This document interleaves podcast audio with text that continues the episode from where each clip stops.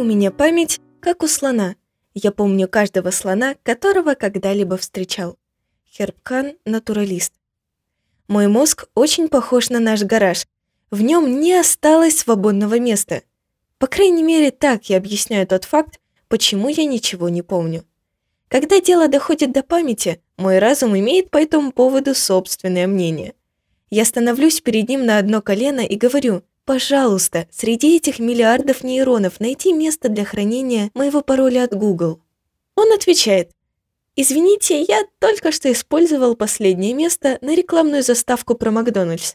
Две мясные котлеты, специальный соус, салат, сыр. Я говорю, мне это не нужно, я вегетарианец. «Кажется, я об этом забыл», — сокрушается мозг. Поверьте, я очень хотел бы помнить имена людей. Ко мне подходит человек со знакомым лицом, и я отчаянно взываю к мозгу. Как зовут этого человека, который обнимает меня как давно потерянного родственника? Я почти слышу, как мозг подавляет усмешку, когда заявляет.